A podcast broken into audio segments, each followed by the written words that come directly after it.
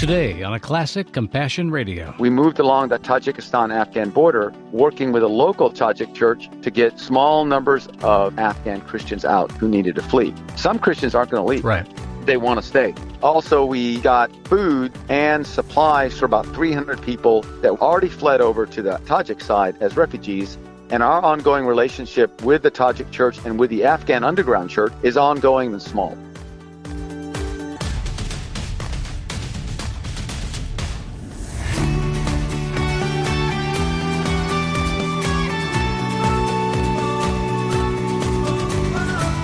Back with us on Compassion Radio, a guest that means the world to us because he's been so transparent about what God's doing literally on the front lines of faith and of warfare. And the man has been everywhere. David Eubank from Free Burma Rangers, welcome back to Compassion Radio. Thank you, Brahman. Thank you, Compassion. We love you. Thanks for loving us. You keep popping up in the greatest places, and I know a lot of people across uh, evangelical circles all around the world now are very familiar with Free Burma Rangers, but just give us a quick recap of what your mission is, and then we'll talk about what's been happening recently. Yeah.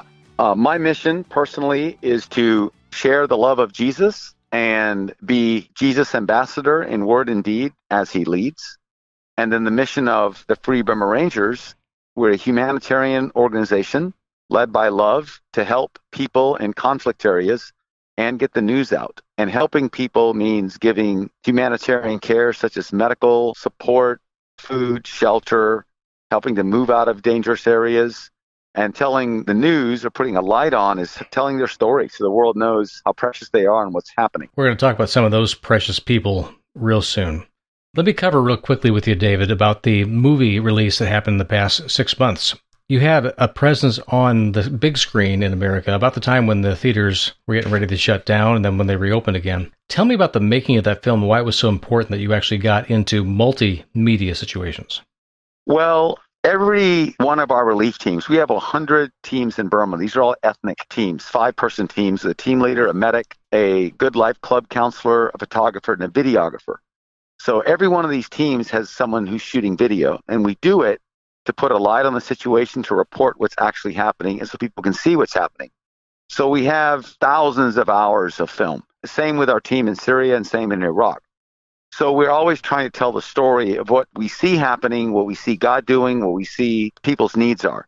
And so we accumulated a lot of this footage. Mm-hmm. And it came to a point about two, three years ago, we felt we should tell the story. I felt like, you know, one of the 10 that Jesus healed that wanted to go back and say thank you. Yeah.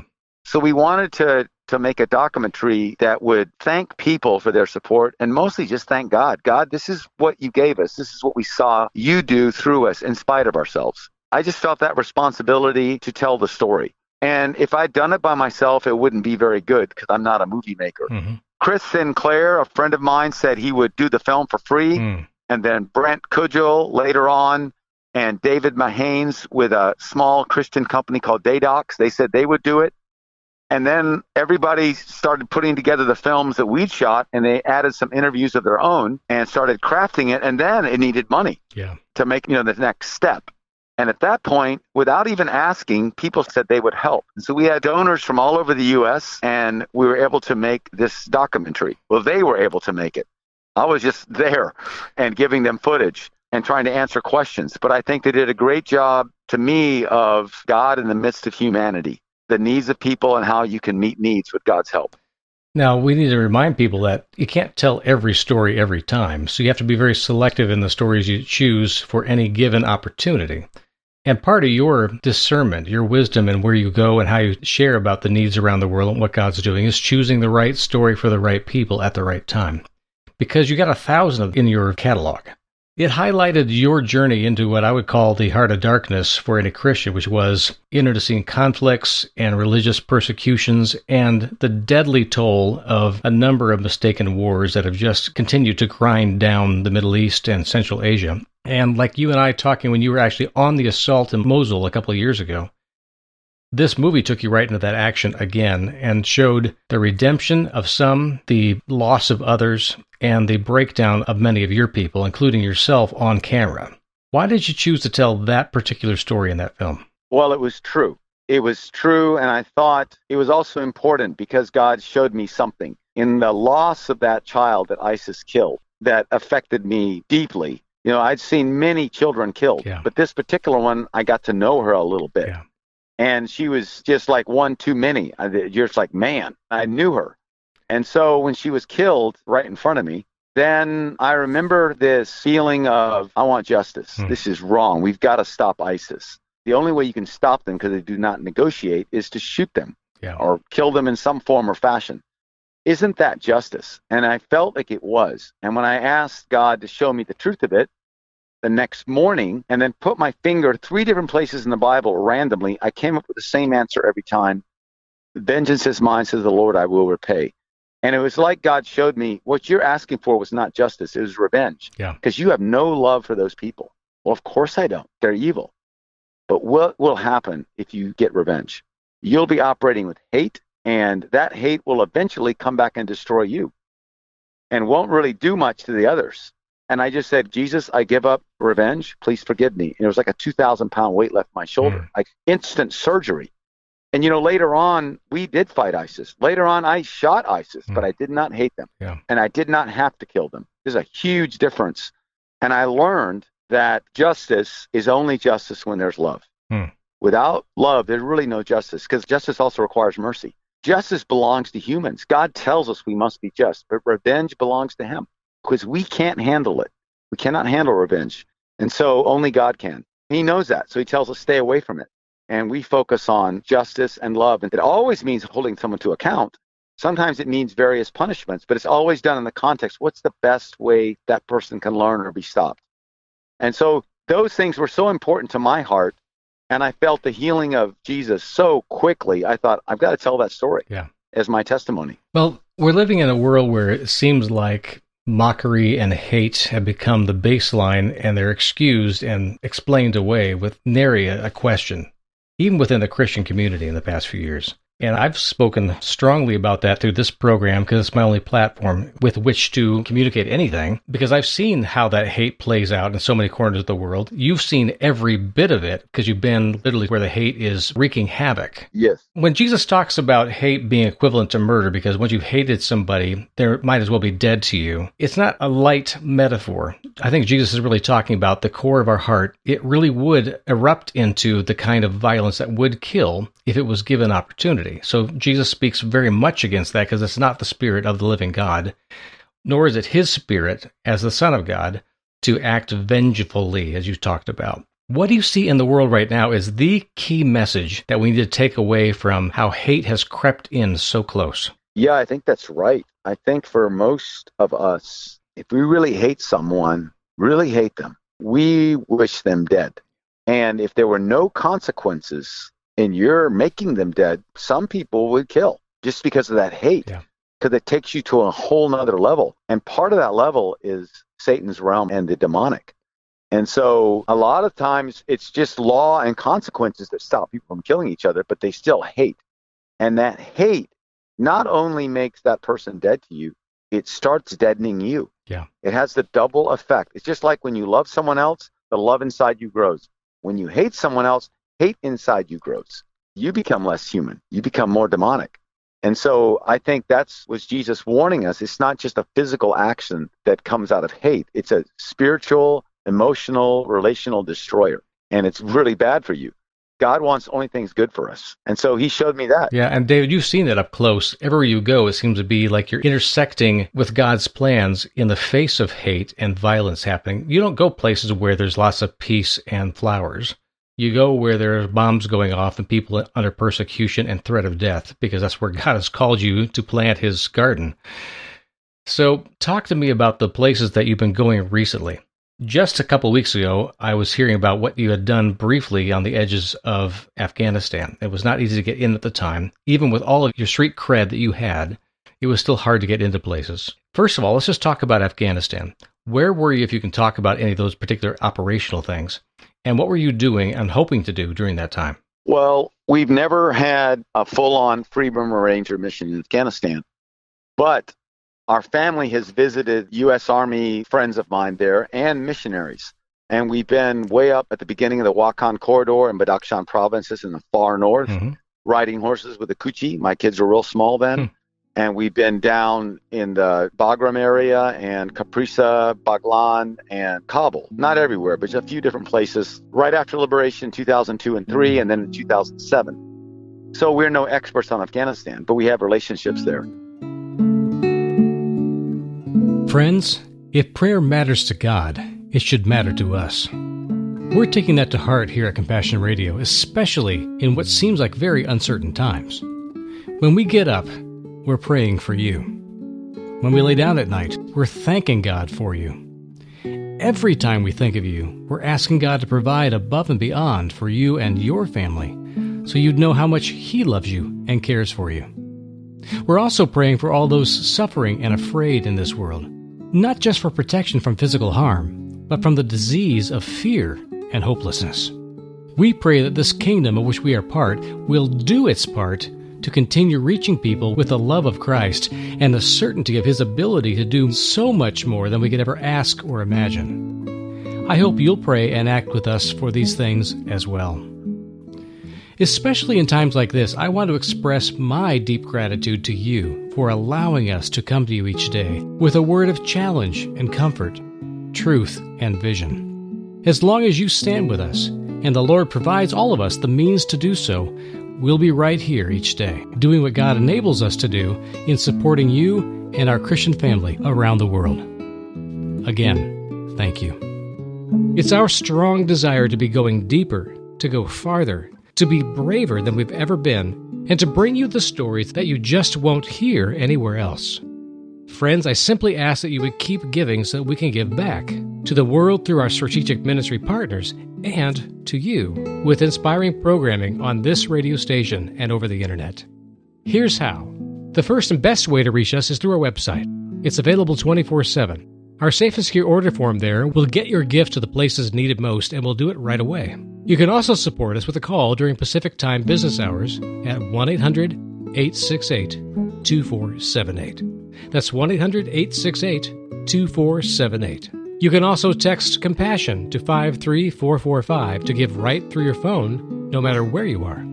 Of course, you can also put a stamp on an envelope and mail your gift to our Compassion Radio office, P.O. Box 77160, Corona, California 92877. Again, that's Box 77160, Corona, California 92877. We so much value your messages and letters. And know this your gift is deeply appreciated. Thank you for loving us in this way.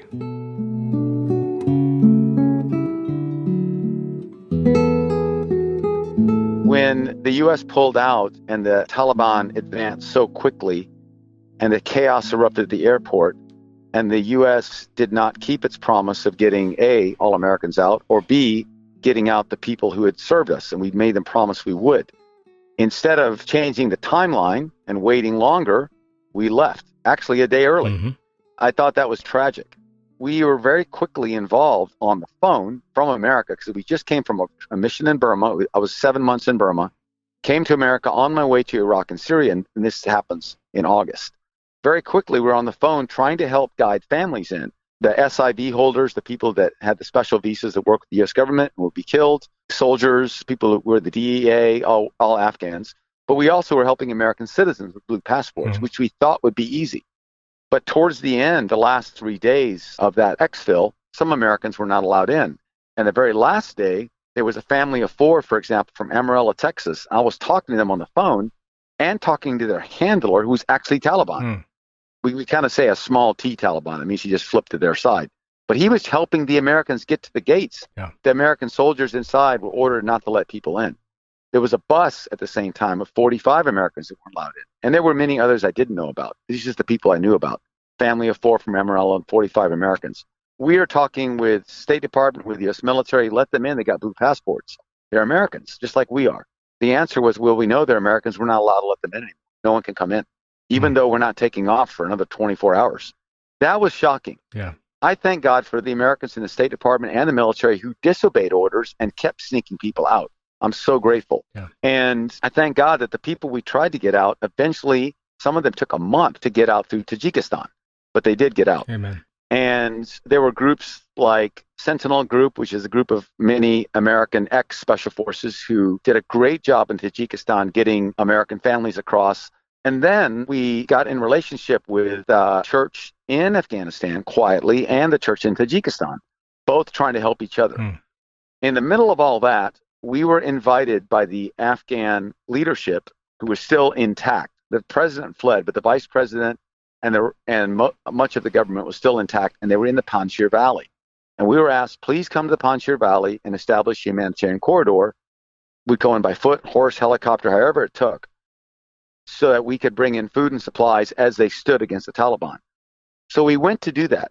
But by the time we landed in Tajikistan, we left on 6 September, the Panjshir Valley had fell. Wow. And there was no resistance that could hold anything. There's still resistance, but they have no ground they can really hold to establish a corridor. And it was done. And so this is the first time we'd arrived somewhere and there was nowhere to get into. Yeah. They had lost everything. And what I mean by everything, there's still pockets of resistance, but it's not coherent. They wouldn't even accept airdrops. They said they'll just give us away. Yeah. They said, please stay with us and wait, and we hope this will change and we'll be able to open up a couple pockets of freedom. But that has not happened yet. We had a great opportunity to meet with the Afghan leaders that came out, though, from the Panjshir and pray with them and listen to their testimonies. Mm. These are Muslims yeah. that said, God's invisible hand saved us. He saved us. And now what do we do to get our country back? Hmm. And we were able to pray with them and said, well, we're just small. Actually, they said, are you missionaries? And, you know, usually in Afghanistan, you don't want to say you're a missionary. Hmm. They said, are you missionaries? We said, yes. They said, good, we trust you because missionaries have pure souls. They didn't say pure minds. They didn't say pure bodies. Yeah. They didn't say pure motives. They said pure souls, meaning you know who God is. You know you belong to God you know you need his mercy and to follow him. So we had this connection. We were able to give out Tajik Bibles mm. and pray with the leaders and say, We're at your service. Anytime a door opens back into Afghanistan, we'll come and help you. And in the meantime, we moved along the Tajikistan Afghan border, working with a local Tajik church to get small numbers of Afghan Christians out who needed to flee. Some Christians aren't going to leave. Right. They want to stay. So we spent a month doing that. And also, we got food and supplies for about 300 people that were already fled over to the Tajik side as refugees and gave them food and supplies for a month. And our ongoing relationship with the Tajik church and with the Afghan underground church, which we have a connection to, is ongoing and small. It's very important that we reiterate that anytime we hear about a God-forsaken place out there, it's not just a misnomer, it's a lie. Because we know that God intends for His presence to be known everywhere, and He already is present in those. He sent them. So when you go, it's not so much about bringing the gospel to a place, but discovering how the gospel is arriving and what part of it you need to play. God has established his people, he has not forgotten them, and there are believers, faithful followers of Jesus in all of these countries, all of these stands around that part of Central Asia. And we need to remind our listeners that there are Christians on the ground who have chosen to stay, even if they're given opportunity to leave, because they believe their witness is essential to what God's kingdom plans are in that part of the world. And you, David, have to respect that, and you do. I've seen you do it before. You don't necessarily understand it emotionally because you want to help them, you want to protect them, you want to save them for another day. But they don't always choose that. So give me a, a story, if you can, about the Tajik and Afghan believers that you met of how they're processing these events and what they believe God is telling them to do next? Well, for the Afghan believers, they feel that this is a great evil that's befallen them, but they believe that God is bigger. And for those that stay, they say, This is where God has us mm-hmm. to keep watering the church that's been planted. And as long as we can stay, as long as God has us stay, we'll stay. And some of them have been able even to continue their work, mm. even though some of the Taliban know they're Christian.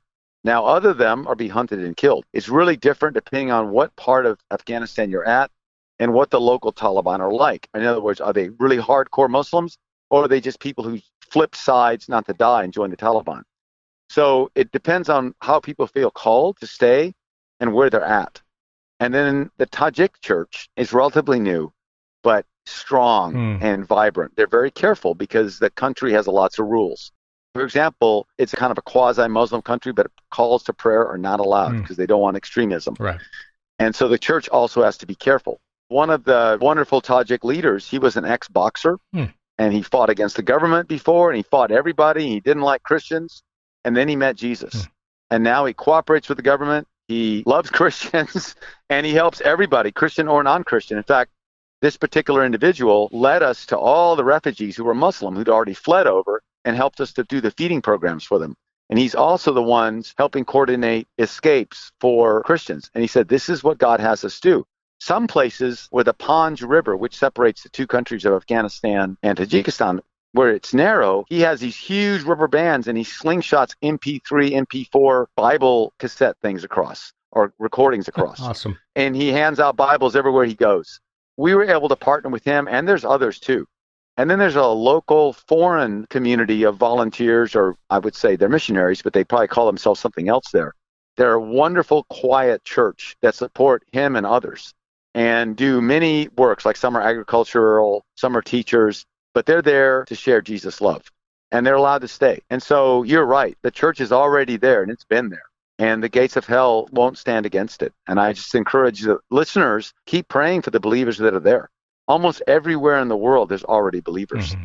And so we pray for them and we are so privileged to work with them. And actually, it was the only way we could do anything effectively. Well, God puts your men of peace wherever He's going to have you go. And you've made good friends with many of those men of peace across the years and across the countries you've traveled. Yes, sir. What is the most important thing you think was accomplished by your Free Burma Rangers when you went to the border with Tajikistan and Afghanistan this time around? I think the most important thing we did was we went. Hmm. When people said help, because we were asked by the Afghan government before they completely lost the country, please help us. We went. We didn't just go blindly. It took us 10 days of prayer and discussion. Do we really need to go? Because it's not our main area. We need to get to Syria. Hmm. But it was someone has to help these people, and we're willing to do it, and we have the capacity. So let's do it. And I think that's the most important. We went in Jesus' name, and we went and responded to a, a plea for help. When we got there, we couldn't help in all the ways we wanted to. Mm. We were able to help, but in much smaller ways. I think that help's important too. The food, the supplies. But I think more important than any of that was sharing about Jesus and that he sent us. Yeah. And that calling his name yourself and see what happens. I remember one night I was up in the mountains. We were walking along the border trying to find escape routes. I was with a group of local men, Muslims, and I was talking about Jesus and why he sent us here. And they were agreeing it's good to help the Afghans. Finally, on the fifth day, we were going to depart. I was going to go to another area. I said, Can we pray? And it was at night, and the moon was out, and the peaks on my right went up to 20,000 feet, mm-hmm. on hmm. my left up to about 14,000. These are big mountains. Yeah. And I just felt I should get on my knees. I got on my knees, and the whole group of 17 men just dropped to their knees with me. And we prayed, and you could feel God's presence. And I prayed to God in Jesus' name. There we use the word Yeshua mm-hmm. or Isa. That's their word for Jesus. And I just felt his presence. And we got up and hugged each other, and we left. But whatever they do with what they heard about Jesus is up to them but I really feel they felt his love. I think that's the most important. I think the second most important was helping people who really need to escape, escape.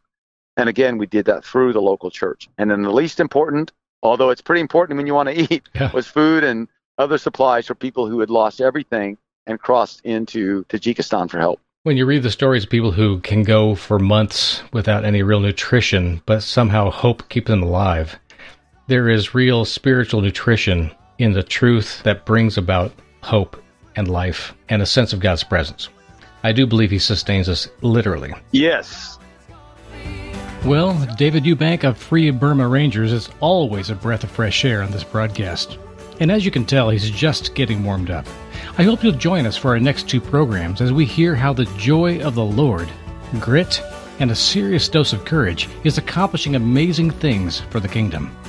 In the meantime, learn more about its astounding work at freeburmarangers.org. There's always gonna be some skeptics and some doubters. Stones they throw would rather run and hide. Always gonna be times our hearts are breaking when songs are in the key of sorrow and goodbye. But there's always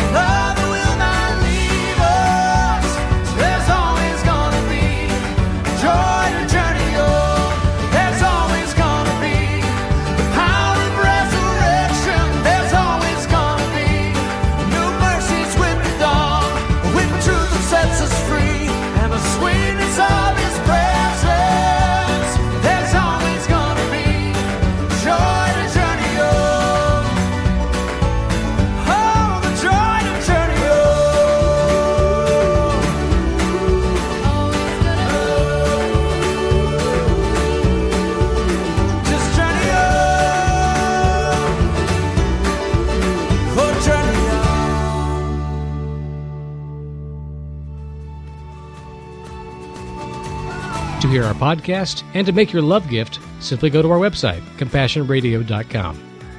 Our toll free number is 1 800 868 2478. You can also write us and send your gift by mail to Compassion Radio, P.O. Box 77160, Corona, California 92877. I'm Bram Floria. God bless you, friends.